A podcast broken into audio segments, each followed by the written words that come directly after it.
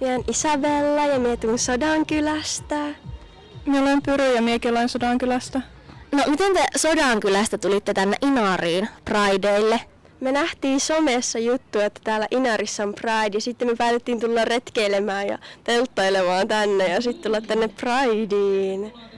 Joo, meillä oli silleen niin kuin viime hetkellä, kun tuttiin, kun yksi kaveri ei päässyt ja niin kuin ihan mielelläni lähin, että muuten ei olisi onnistunut, kun oli bussit hankalasta ja muuta, mutta tosi kiva, että pääsin. No oletteko te aikaisemmin ollut missään Prideilla? Ei, tää on itse asiassa mun eka ja se on tosi kiva, että pääsin tämmöiseen Lapin, lappilaiseen Prideen just. Tämä on mullekin eka Pride. No mitä te ootatte tämän päivän ohjelmasta? Öö, no kaikkia näitä esiintymisjuttuja ja sitten toi kulkua oli tietenkin se huippukohta tässä. Ja sitten tosi kiva, että täällä oli tämmönen piknikjuttu ja skeittipuisto lähellä, niin päästään skeittaamaan. No mulla kans nuo esiintymiset kiinnostaa eniten.